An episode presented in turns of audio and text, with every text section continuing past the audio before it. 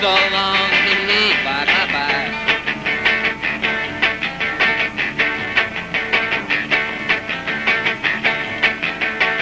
You made your wallpapers green.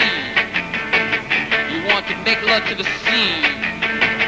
Your European sun is gone. You better sit so long. Your clouds speak you goodbye.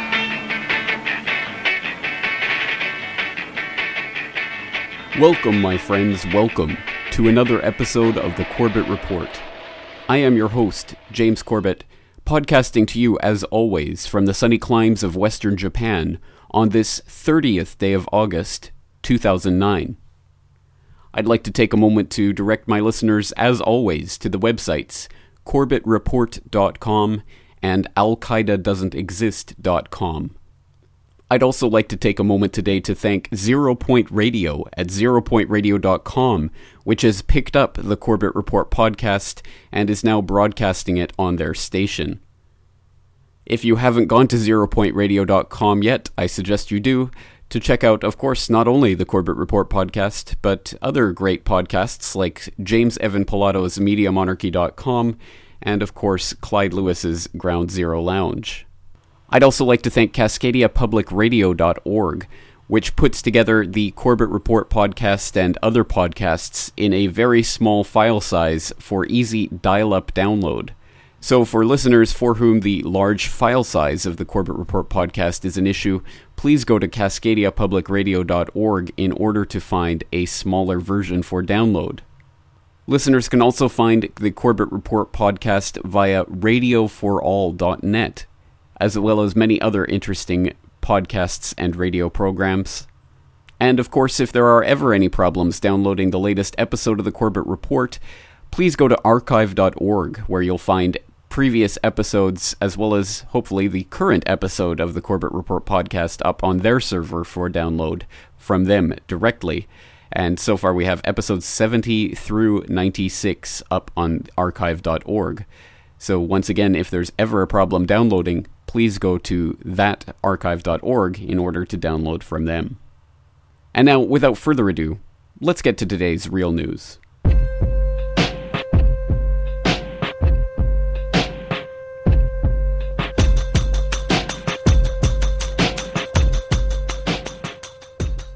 Today's first real news story comes from the Corbett Report, 25th of August 2009. Geithner, auditing the Fed is a line that we don't want to cross.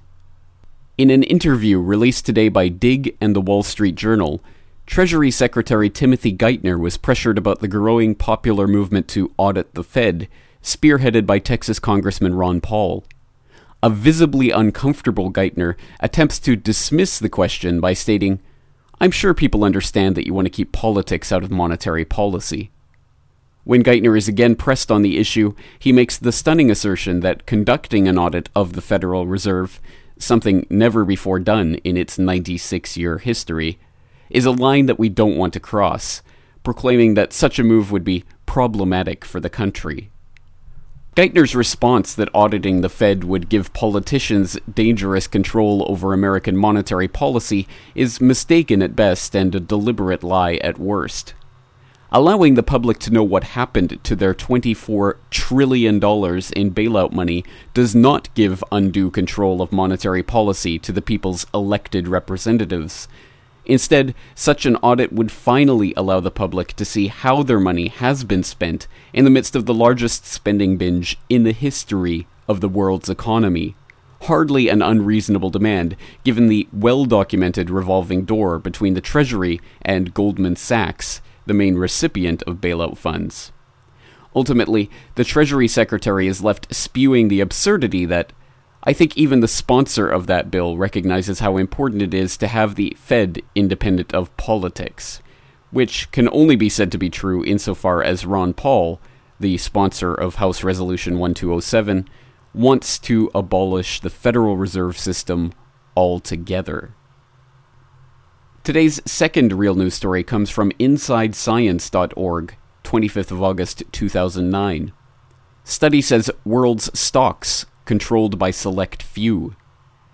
A recent analysis of the 2007 financial markets of 48 countries has revealed that the world's finances are in the hands of just a few mutual funds, banks, and corporations. This is the first clear picture of the global concentration of financial power and points out the worldwide financial system's vulnerability as it stood on the brink of the current economic crisis. A pair of physicists at the Swiss Federal Institute of Technology in Zurich did a physics based analysis of the world economy as it looked in early 2007. Stefano Battiston and James Glattfelder extracted the information from the tangled yarn that links 24,877 stocks and 106,141 shareholding entities in 48 countries, revealing what they called the backbone of each country's financial market.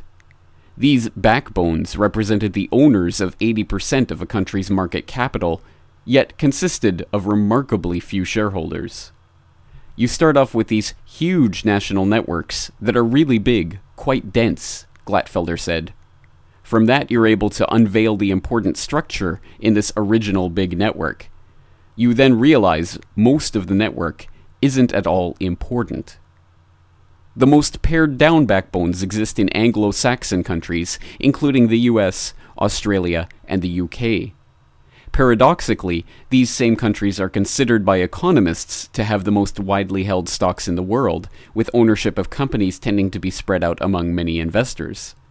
But while each American company may link to many owners, Glattfelder and Battiston's analysis found that the owners varied little from stock to stock, meaning that comparatively few hands are holding the reins of the entire market. Today's final real news story comes from CNET News, August 28, 2009. Bill would give President emergency control of Internet. Internet companies and civil liberties groups were alarmed this spring when a U.S. Senate bill proposed handing the White House the power to disconnect private sector computers from the Internet. They're not much happier about a revised version that aides to Senator Jay Rockefeller, a West Virginia Democrat, have spent months drafting behind closed doors. CNET News has obtained a copy of the 55 page draft of S 773, which still appears to permit the president to seize temporary control of private sector networks during a so called cybersecurity emergency. The new version would allow the president to declare a cybersecurity emergency relating to non governmental computer networks and do what's necessary to respond to the threat. Other sections of the proposal include a federal certification program for cybersecurity professionals and a requirement that certain computer systems and networks in the private sector be managed by people who have been awarded that license. A Senate source familiar with the bill compared the president's power to take control of portions of the Internet to what President Bush did when grounding all aircraft on September 11, 2001. The source said that one primary concern was the electrical grid and what would happen if it were attacked from a broadband connection.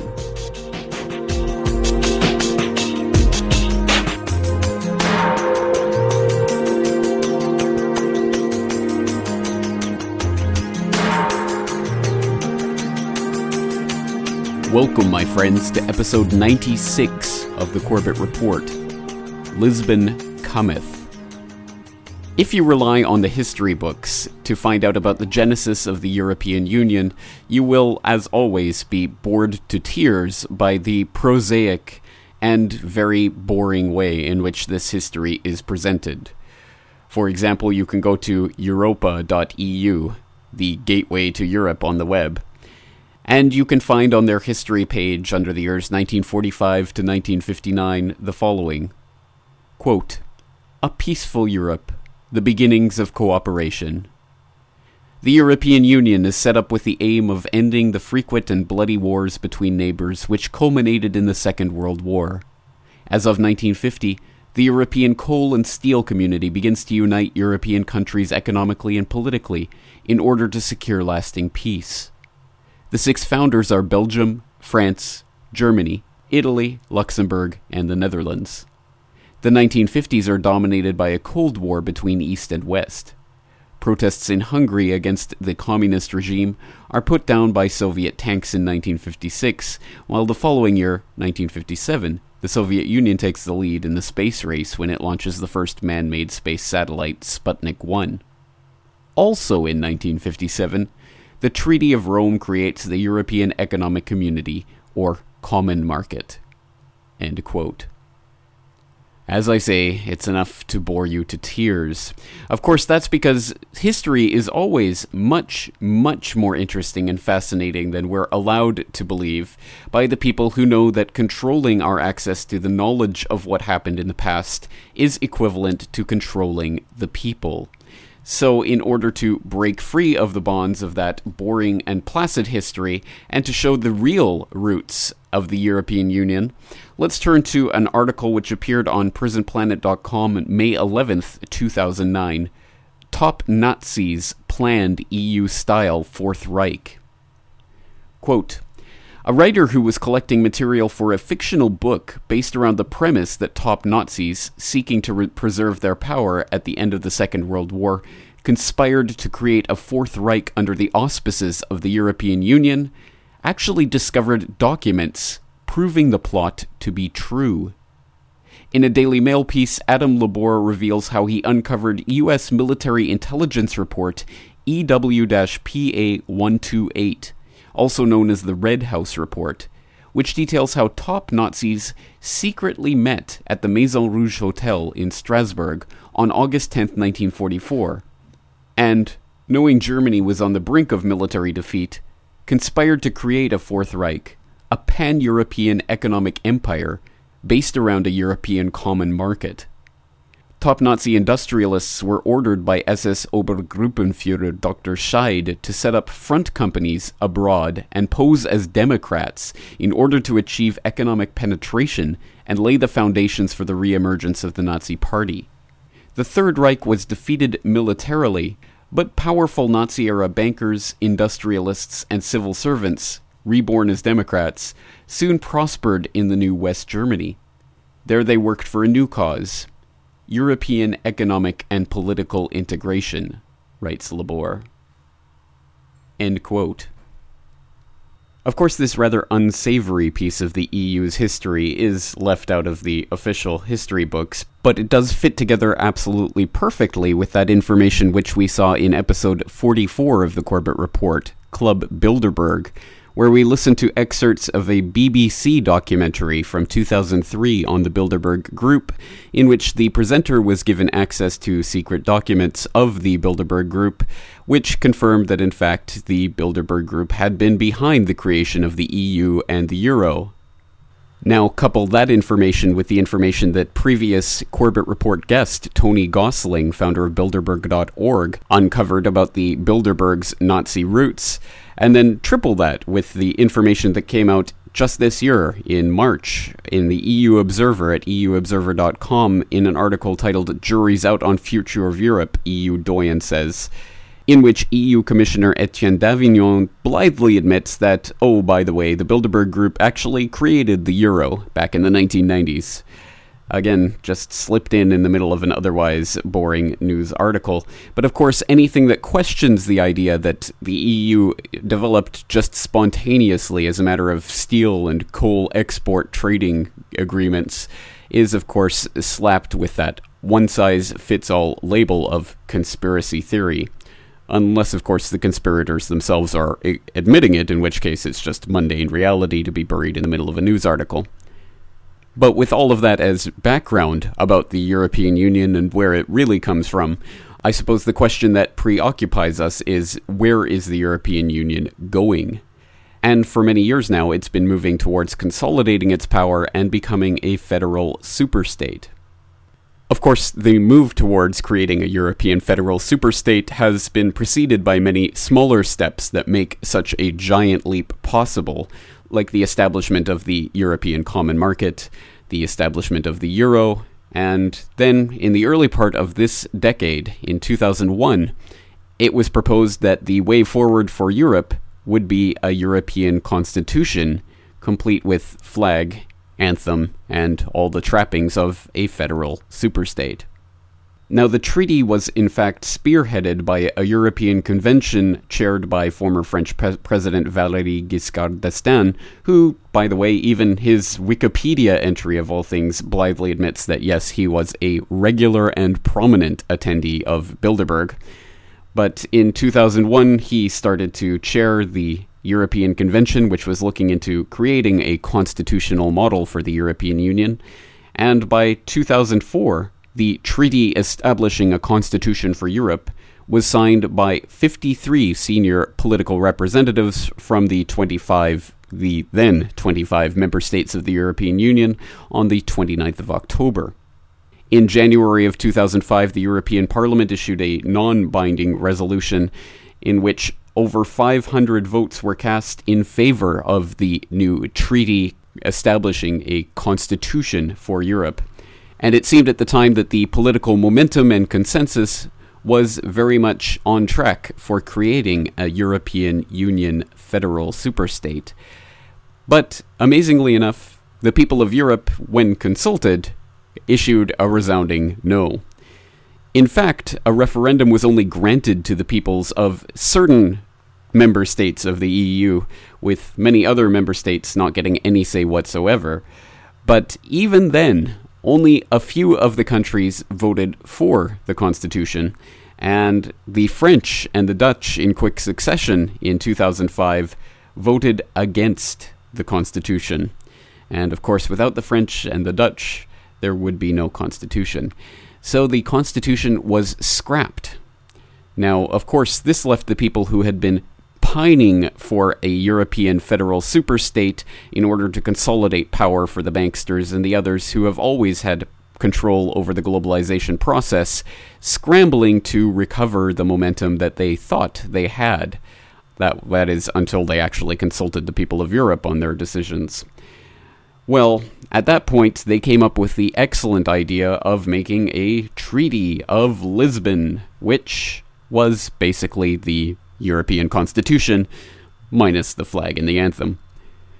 Now, the Lisbon Treaty, every bit as much as the European Constitution, basically was the end of national sovereignty for all member nations. And many prominent members of European Parliament and other thinkers on European issues recognized it as such. So, for a great collection of information related to the Lisbon Treaty as it stood in early 2008, I would like to recommend listeners go to wiseupjournal.com and look at End of Nations, which was a activist created documentary featuring interviews with MEPs and other legal experts detailing exactly why the Lisbon Treaty was such a fraud. That was a very well put together documentary, and uh, for a long period of time was actually the most viewed video on Google Video. Of course, that was back in the days when Google Video was still on the Google main site and was still actually accepting uploads. Oh, how far we've come. But at any rate, again, I would suggest listeners go and take a look at that End of Nations documentary. And of course, you can find a link to that and all of the documents cited in today's episode on the documentation tab of today's episode at corbettreport.com. In order to make the long story short, it turns out that once again, the free people of Europe were able to defeat the encroaching fascist dictatorship of the EU by letting their democratic voice be heard.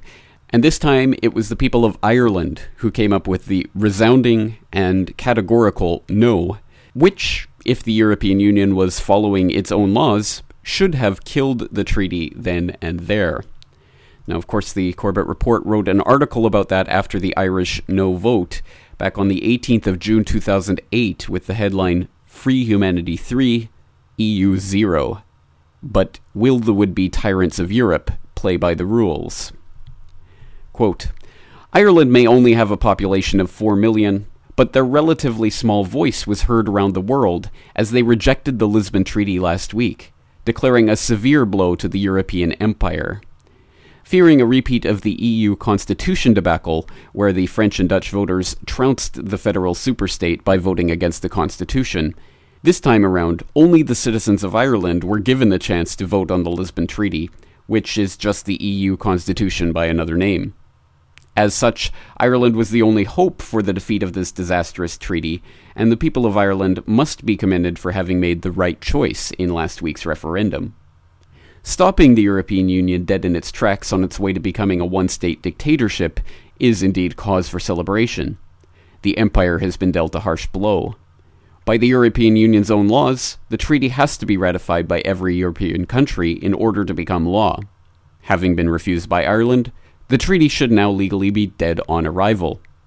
But don't expect those who wish to see the end of national sovereignty in Europe to play by the rules. Indeed, it seems that the EU cheerleaders were ready for such an outcome, and are already trying to circumvent this unequivocal rejection. Reports indicate that immediately after rejection of the treaty became apparent, British Prime Minister Gordon Brown phoned French President Nicolas Sarkozy to assure him that the British would proceed with treaty ratification despite the result. Other governments have vowed to do the same. Also, the EU spin masters kicked into action as soon as the result was finalized. A recent report from the Irish Independent reveals that the European Commission began a survey as soon as the results became apparent, dissecting the no vote to find reasons for the failure. Predictably, the press have already lapped up the survey results to create spin about an uninformed public stupidly going against their own interests in voting to protect their national sovereignty. And of course, at the time, there was much public display of hand wringing over the entire European enterprise. Just how would the European bureaucrats and technocrats react to this new rejection by the European voters of their plans to create an EU federal superstate? Europe's foreign ministers on Monday met in Luxembourg to discuss the biggest challenge that the EU faces in its 51 year history. French President Nicolas Sarkozy has called the Irish rejection of the Lisbon Treaty an incident. But at this meeting in Luxembourg, it is clear that the incident has become a crisis.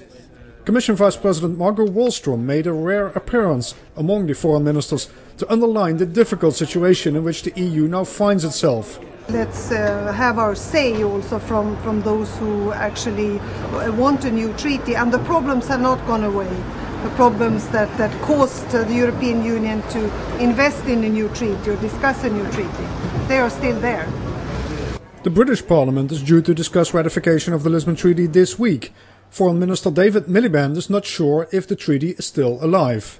The treaty is absolutely clear that it needs the support of 27 countries for it to come into law. That's written in clear black and white, and so the uh, fears that you describe, I think, can be uh, allayed. I'm absolutely clear that it's important that we do respect the position of the Irish government and the Irish people, that we ensure that we give them space uh, to come to terms with their next steps. And I think that to stand up for the right of the British Parliament to take a view on a big issue is the absolutely basic democratic right of a British representative.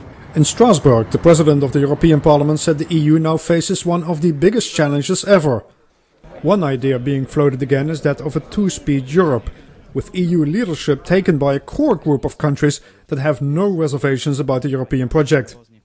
On Friday, the EU's government leaders will seek a way out of the impasse during their quarterly summit meeting in Brussels.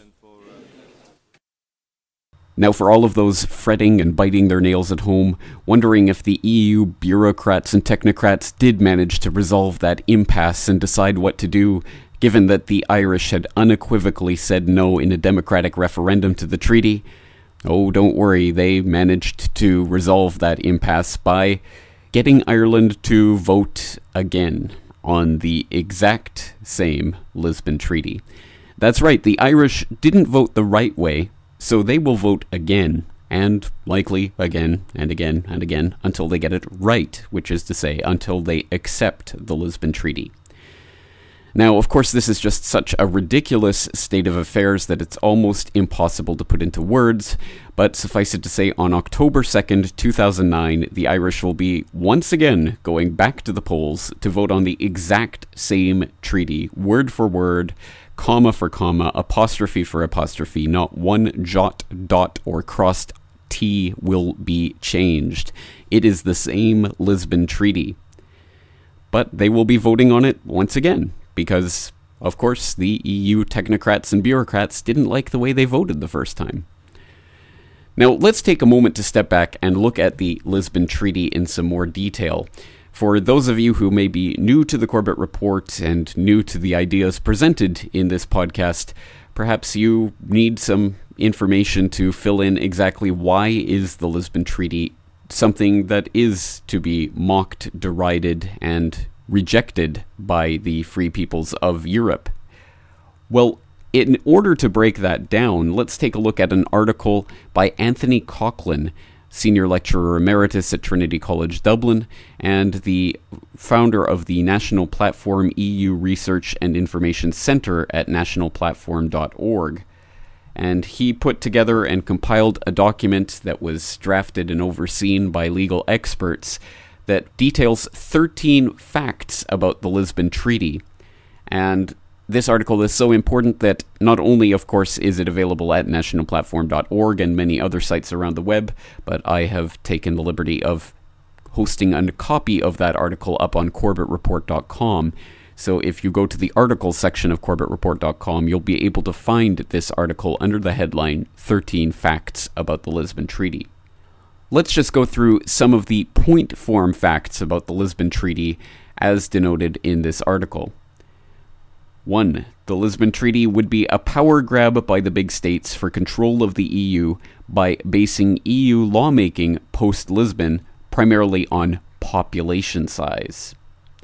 2. The Lisbon Treaty would copper fasten the Laval and related judgments of the EU Court of Justice. 3. The Lisbon Treaty would permit the post Lisbon EU to impose Europe wide taxes directly on us for the first time without need of further treaties or referendums. 4. The Lisbon Treaty would amend the existing treaties to give the EU exclusive power as regards rules on foreign direct investment and give the Court of Justice the power to order the harmonization of national indirect taxes. 5. The Lisbon Treaty would abolish our present right to propose and decide who Ireland's commissioner is by replacing it with a right to make suggestions only, leaving it up to the incoming Commission President to decide. 6. The Lisbon Treaty would give the European Union the constitution of an EU federal state, which would have primacy over the Irish and other national constitutions. 7. The Lisbon Treaty would turn us into real citizens for the first time of this new post Lisbon European Union, owing obedience to its laws and loyal to its authority. 8. The Lisbon Treaty would give the EU Court of Justice the power to decide our rights as EU citizens by making the EU Charter of Fundamental Rights legally binding for the first time. 9. The Lisbon Treaty would abolish the national veto Ireland has at present by handing over to the EU the power to make laws binding on us in 32 new policy areas. 10. The Lisbon Treaty would reduce the power of national parliaments to make laws in relation to 49 policy areas or matters, and increase the influence of the European Parliament in making EU laws in 19 new areas. 11. The Lisbon Treaty would be a self amending treaty. 12. The Lisbon Treaty would enable the 27 EU prime ministers to appoint an EU president for up to five years without allowing voters any say as to who he or she would be. 13. The Lisbon Treaty would militarize the EU further. As I say, those are just the bullet points explaining the 13 facts about the Lisbon Treaty outlined by Anthony Coughlan and his team of legal experts in that document. So, in order to get the entire 13 facts and all of the fleshing out and other information about the Lisbon Treaty, I would highly suggest that you get that article out to yourself and everyone else you know who might be interested in the Lisbon Treaty. But in order to find out more about this go around with the Lisbon Treaty, the encro- encroaching EU fascist dictatorship, and what it all means for the people of Europe, I had the honor of talking to Anthony Coughlan earlier this week. Professor Coughlan and I had a very interesting interview, which I would suggest you go and listen to in its entirety from the interviews tab of the Corbett Report website, corbettreport.com. But right now, let's take a listen to the beginning of my interview with Anthony Coughlan, Senior Lecturer Emeritus at Trinity College Dublin, and head of the National Platform EU Research and Information Centre. Well, Mr. Coughlan, you have uh, long been a campaigner on behalf of Irish sovereignty in the uh, case of an increasingly federalist European Union. And you've been called the intellectual backbone for the alternative position on the European Union. Tell us about how and when you first became interested in the issue of Ireland's position in the European Union and why this is such an important issue. Well, years ago I read the memoirs of the famous Jean Monnet, who had a key role in establishing the original European community way back 50 years ago.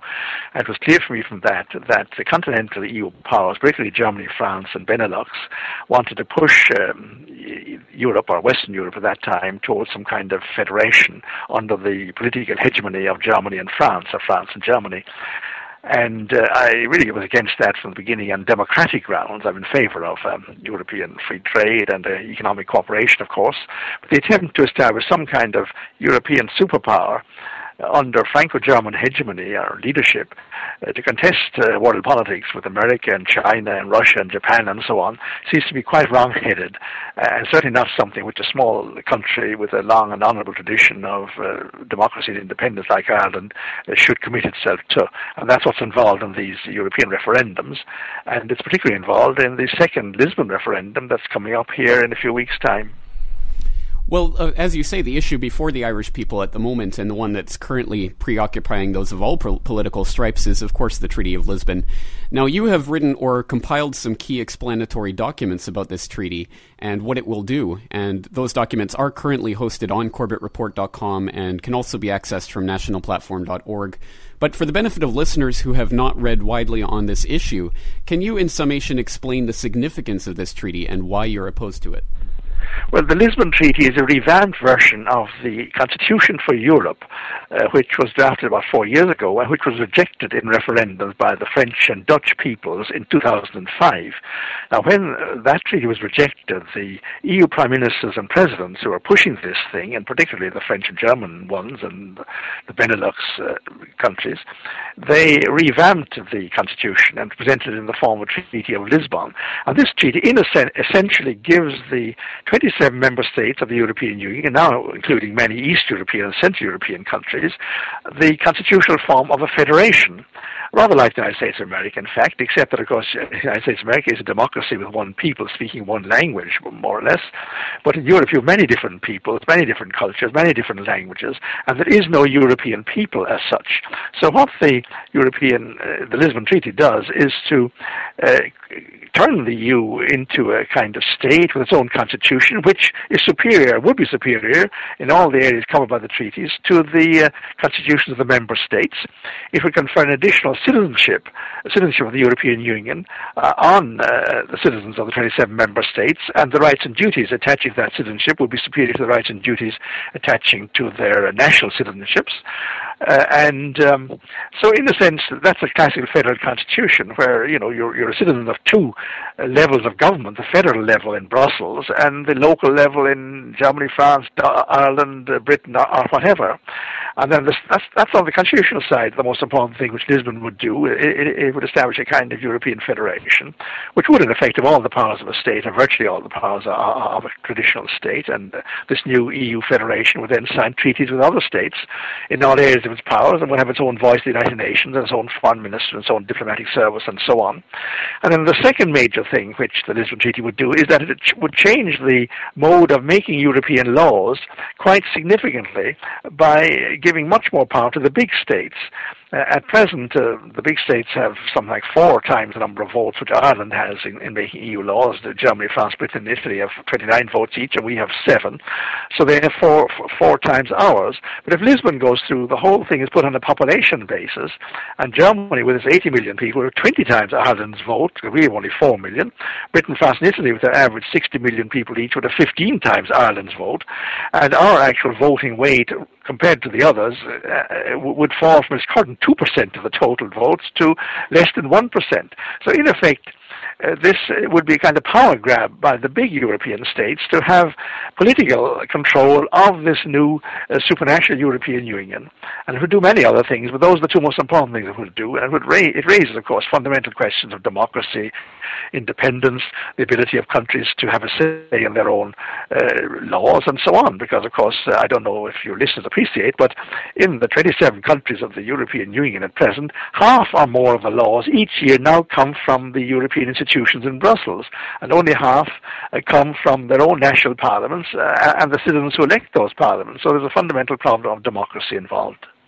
So we see that the European Union is already gradually assuming more and more powers, and in effect, what you're saying is that if uh, people vote yes to the Lisbon Treaty, then they will, in effect, be voting away their own national sovereignty. Uh, yes, indeed. Um, um, and the remarkable thing is that um, that Ireland, the Republic of Ireland, is the only you're one of the 27 EU countries that's allowed to have a referendum on it. Uh, in the original EU constitution, we started this whole process off. I mentioned that the French and Dutch had referendums and they turned down the constitution. And then the uh, President Sarkozy of France said, oh, we can't put this to referendums again because it will be rejected in other countries. So the heads of state and government agreed among themselves on no account to have referendums. So they're ratifying this treaty by majority vote in the national parliaments, and there's a, where, where people are much more inclined to go along with this than among the citizens.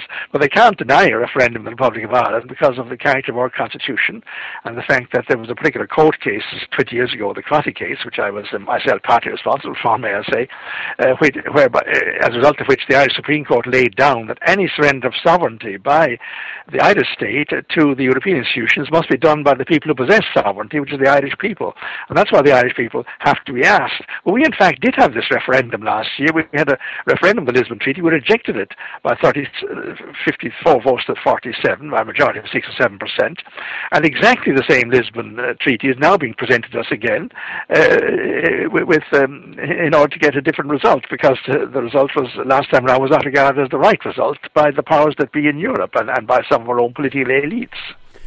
Well, that's right, but the yes side is now proclaiming that they have won certain concessions about the uh, the treaty that uh, guarantee Ireland's national sovereignty. What can you say about that uh, new proclamation? Well, this claim is quite spurious. Not a dot or comma of the treaty has been changed. Not a, not, not a, nothing has been changed in the treaty because if it had been, uh, in order to take Ireland's concerns into account, it would have to, it would be a new treaty in effect and would have to go around for ratification by all 26 states again. So what uh, the Irish government and the other prime ministers and presidents have said is that we understand that uh, the treaty is to uh, mean such and such in certain areas which were quite uh, sensitive last time around and were much discussed last time around, but this doesn't actually change the treaty. The treaty means exactly the same. Indeed, what the Prime Minister and President said is that their statement clarifies but does not change either the content or the application of the Treaty of Lisbon. So exactly the same treaty is being uh, put forward as last time round. Uh, any interpretation supposed to be put upon it by the current lot of Prime Ministers and Presidents would have no bearing whatever on the judgments of the European Court of Justice in years and decades to come, which is the only body competent under the treaties to interpret them, because these European treaties are interpreted by the European Supreme Court, which is in effect the EU Court of Justice. And so this is just a political statement uh, that uh, all your concerns have been taken into account. Uh, we, we, we, think that your, your concerns last year, some of them were were um, mistaken or irrelevant, uh, and, and therefore ha- have another go at voting, voting on the treaty. But it's exactly the same treaty. Otherwise, it would have to go around for ratification all over the place again. Anthony Coughlan of nationalplatform.org and as Professor Coughlan pointed out in that interview, of course, what is extremely important about this is the incredible lengths to which the yes side is going to try to convince the people of Ireland that the treaty has somehow been changed or altered in order to protect the Irish national sovereignty and Irish interests. Of course, as Professor Coughlan points out, that's a bunch of bunkum and propaganda because, of course, if anything had actually changed in the Lisbon Treaty, it would, by definition, be a different treaty and would require re ratification by all EU member states. That is, of course, not the case because not one word, dot, sentence, comma, period, or exclamation point has been changed in the document. It is 100% the same treaty that Ireland has already democratically rejected. Of course, the only cure for this type of propaganda and misinformation is to provide people with real information, because once again, forewarned is forearmed, and knowledge is power. And in this case, the Irish people's political knowledge is their power with which they can bring down the EU juggernaut. Once again, this small island nation is becoming an extremely important piece of the European puzzle, and they really do have the power to change the course of European history this October. That's why, for all people all around the world who are interested in freedom, peaceful coexistence and trading, yes, but globalization based on corporatocracy, no. Undemocratic rule, no. Fascist dictatorship, no federal superstates, which represent an increasing centralization of power in the hands of a select and non elected few, no. Well, in order to co- counteract that, in order to bring down that system, we must help the Irish people to discover the truth about Lisbon. This is something that people all around the world should be interested in and there is a project with which anyone in the world can contribute in some way. In order to find out more about that, I'd like to turn to another interview that I conducted this week with Simon Murphy and Paul Flynn of truthcoalitionireland.org and sovereignindependent.org.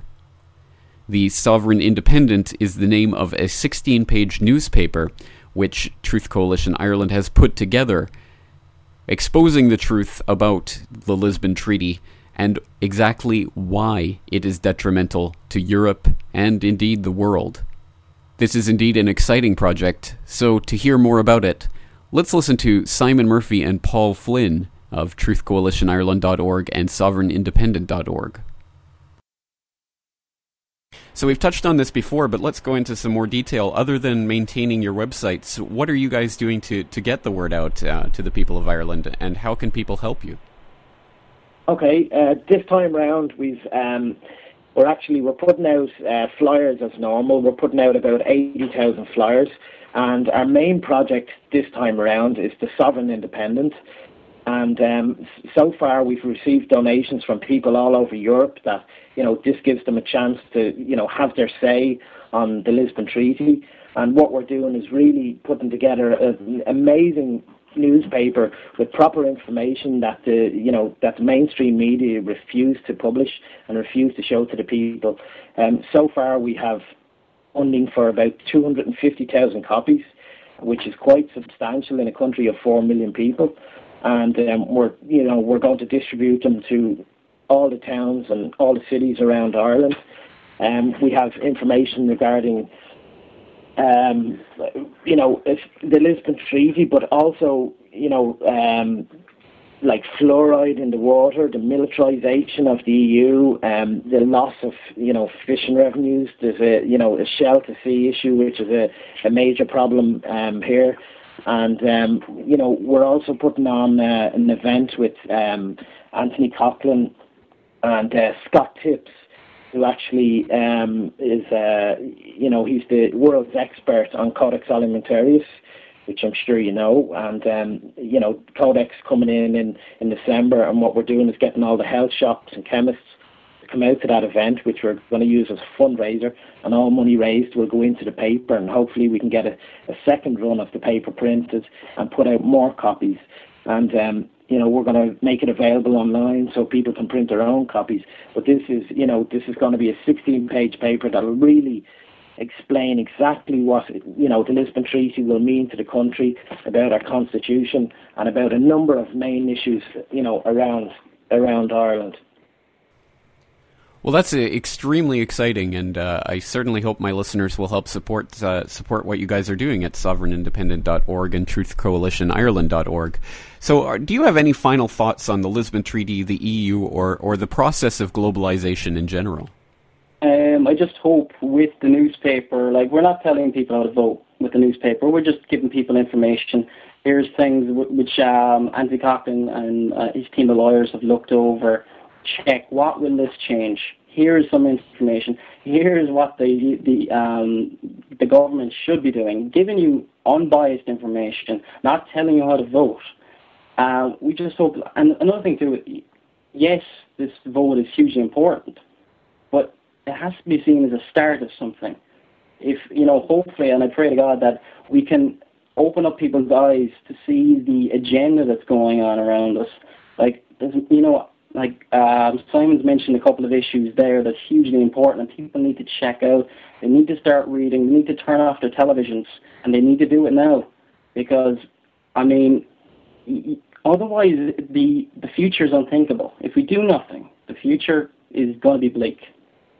It's, um, it's, it's also interesting noting that uh, none of our politicians have actually read the Lisbon Treaty and actually admitted this on mainstream media and on the TV.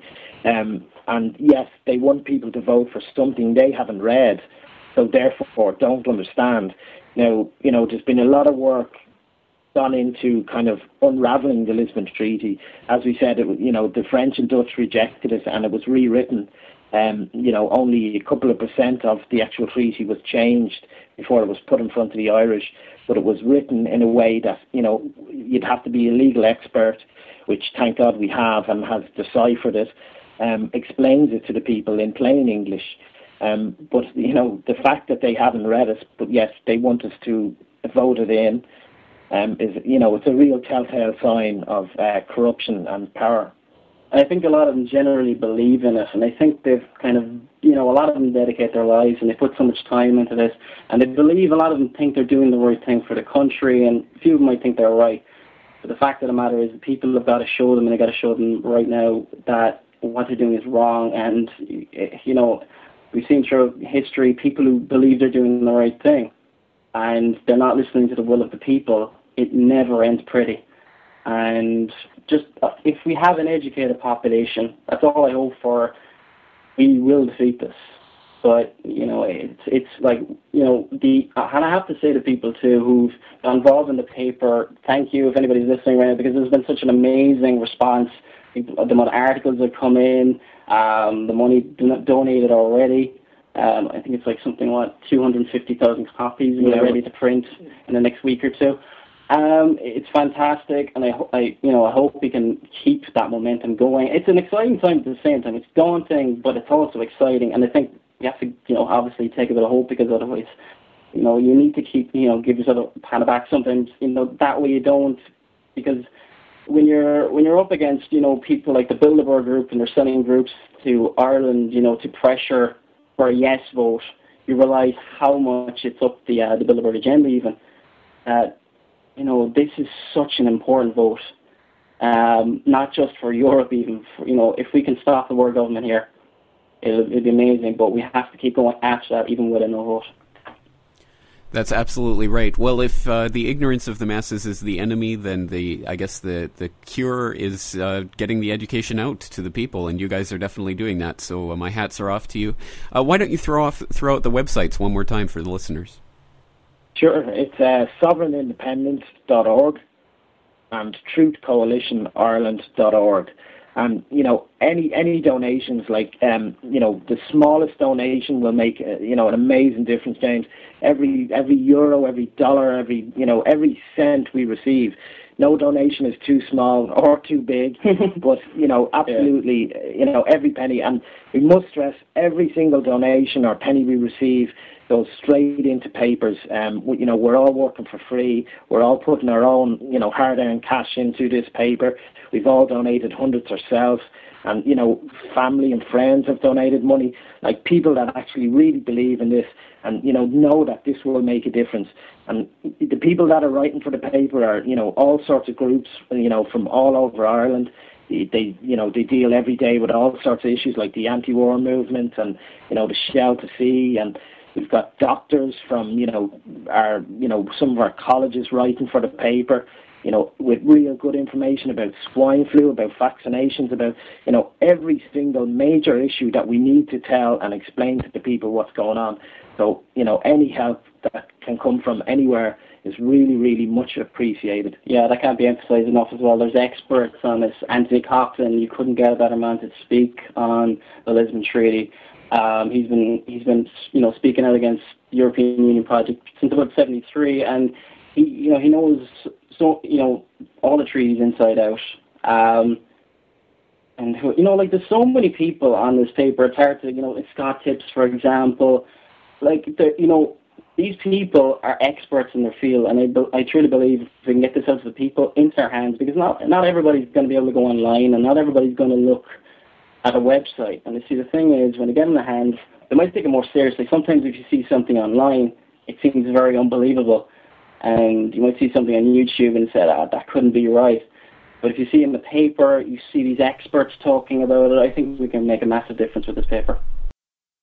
I certainly hope that my listeners will go to truthcoalitionireland.org and sovereignindependent.org in order to find out more about the Sovereign Independent newspaper and potentially to help support Simon and Paul and all the others involved in this to try to get the word out to the people of Ireland.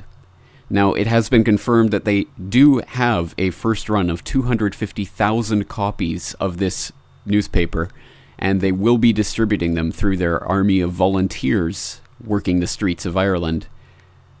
250,000 papers in a country of 4 million people is incredibly significant, but of course, we can always do with more. That's why I'm encouraging my listeners to help support the Sovereign Independent by going to sovereignindependent.org and donating your time if you are in Ireland or your resources if you're not in order to help spread this valuable information to others. Now, of course, at sovereignindependent.org, you can also download a PDF copy of the newspaper, so you could even print up your own in order to help uh, inform others in your area about some of the key issues. This is an extremely important and extremely enlightening newspaper with lots of key quotes and key articles written by people like Anthony Coughlan who know what they're talking about. As an example of some of the quotations from Valéry Giscard d'Estaing, the man who spearheaded the Treaty on the Constitution of the European Union, and who also headed the committee to draft the Lisbon Treaty, which of course was the EU constitution in all but name. And he said regarding the Lisbon Treaty, quote, public opinion will be led to adopt, without knowing it, the proposals that we dare not present to them directly. All the earlier proposals will be in the new text, but will be hidden and disguised in some way. What was already difficult to understand will become utterly incomprehensible, but the substance has been retained. Again, this newspaper is full of incredible information, so it's important to help get this out to the people of Ireland. Now, while Ireland might be the last best democratic hope for stopping this draconian treaty in its tracks, there are other signs of possible breakthroughs. And one, in fact, that comes from oneworldscam.com from August 27, 2009. German court ruling calls into question the entire European project post Lisbon. Quote, a recent landmark legal ruling in Germany has sent the EU integration project into complete disarray. The German Constitutional Court examined the Lisbon Treaty, the successor to the infamous EU Constitution, and ruled the sovereignty of a member state, in this case Germany, must always take precedence over diktats from Brussels. The Constitutional Court in Karlsruhe effectively declared itself the highest supervisory body in conflicts between Germany and the EU, thus explicitly placing itself above the authority of the European Court of Justice. As Der Spiegel reported, this borders on a declaration of war on the European Court, which sees itself as the only authority capable of ruling on the validity and applicability of EU law. The German judges went further by ruling the German parliament had been wrong in passing an accompanying law to the Lisbon, Lisbon Treaty, which determined the rights of the German parliament to participate in European le- legislation. By passing the right to monitor the implementation of EU laws to Brussels, the Bundestag was acting unconstitutionally, said the judges, and subjecting people to the whims of a bureaucracy that lacks sufficient democratic legitimacy. End quote. I suggest that you go and read that article for yourself and cogitate on the significance of this. It seems, in fact, that there are clear judicial challenges to the legality of the Lisbon Treaty and very real legal rulings in Germany that are calling the Lisbon Treaty into question. This, of course, is a very encouraging sign and one that must be followed closely. And again, I would suggest that people in Europe and in a position to do so get the word out about this story people understand that this globalization process that the EU technocrats are so intent on is by no means unstoppable. Indeed, if there is any key today, it is simply that that action is required on the part of not just the people of Ireland or even just the people of Europe, but the freedom loving people all around the world in order to stop the EU juggernaut which, as we know, is a model for those proponents of globalization all around the world who are seeking to accomplish the very same things in North America, South America, Africa, Asia, etc., with, of course, the end goal of bringing the entire world under the dictates of regional governments, which, of course, could then be easily be grouped into undemocratic, unelected bodies like the WTO for implementation of plans like Codex Alimentarius. The diabolical nature of this vast centralization of power and the ceding of power to unelected officials in faraway countries cannot be overestimated. This is an incredible problem facing humanity itself, and many people are simply even unaware that this is going on. Of course, we must combat this in any way we can, no matter where we live, or what nationality we are. In that spirit, I'd like to end today with the combative words of Nigel Farage, the head of the United Kingdom Independence Party and a member of European Parliament for Southeast England, who is vociferously opposed to the European enterprise. He is an eloquent speaker, and I would suggest that people type Nigel Farage into YouTube to find some more excellent examples of his very articulate way of cutting down the European bureaucrats. Knowledge is power, and together, armed with the knowledge of what the Lisbon Treaty really is, and also armed with our knowledge of history, we can stop the Lisbon Treaty. That's all for today. I am your host, James Corbett, thanking you for joining me for another episode of the Corbett Report, and asking you to join me again next week for episode 97 of the Corbett Report podcast 91109 The Bigger, Bigger Picture. President, I would like to congratulate you on being elected, although I feel that this morning it's been more like a papal inauguration. And it's rather a shame that this Parliament, if it was a proper Parliament, would actually select members to sit in the chair on ability and not have the usual big group stitch up. So that's rather a shame and i think the signs for change here are not very good. just yesterday we had eurocorps armed eurocorps soldiers carrying the european flag around the courtyard outside a sort of european union version of trooping the colour. we had an orchestra we had the anthem we had a choir. we started today did not we with the anthem. This is the same flag and anthem that you said had been dropped after the french and dutch very sensibly said no to the dreaded eu constitution you are not even pretending any more you are pushing ahead with all the symbols of statehood and trying at the same time to lie and cheat with the irish by giving them a series of guarantees that are not worth the paper that they are written on. Well i can tell you that many of us in this europe of freedom and democracy group will do all we can to help the no side in that irish referendum. the future of european democracy rests very heavily on irish shoulders. you fought mr president against the soviet union you fought for democracy you fought for national self determination. if you continue to ignore the democratic voice of countries like france the netherlands and ireland then you will turn the european union back into that very union that you fought so hard against. listen to the people please. thank you everybody.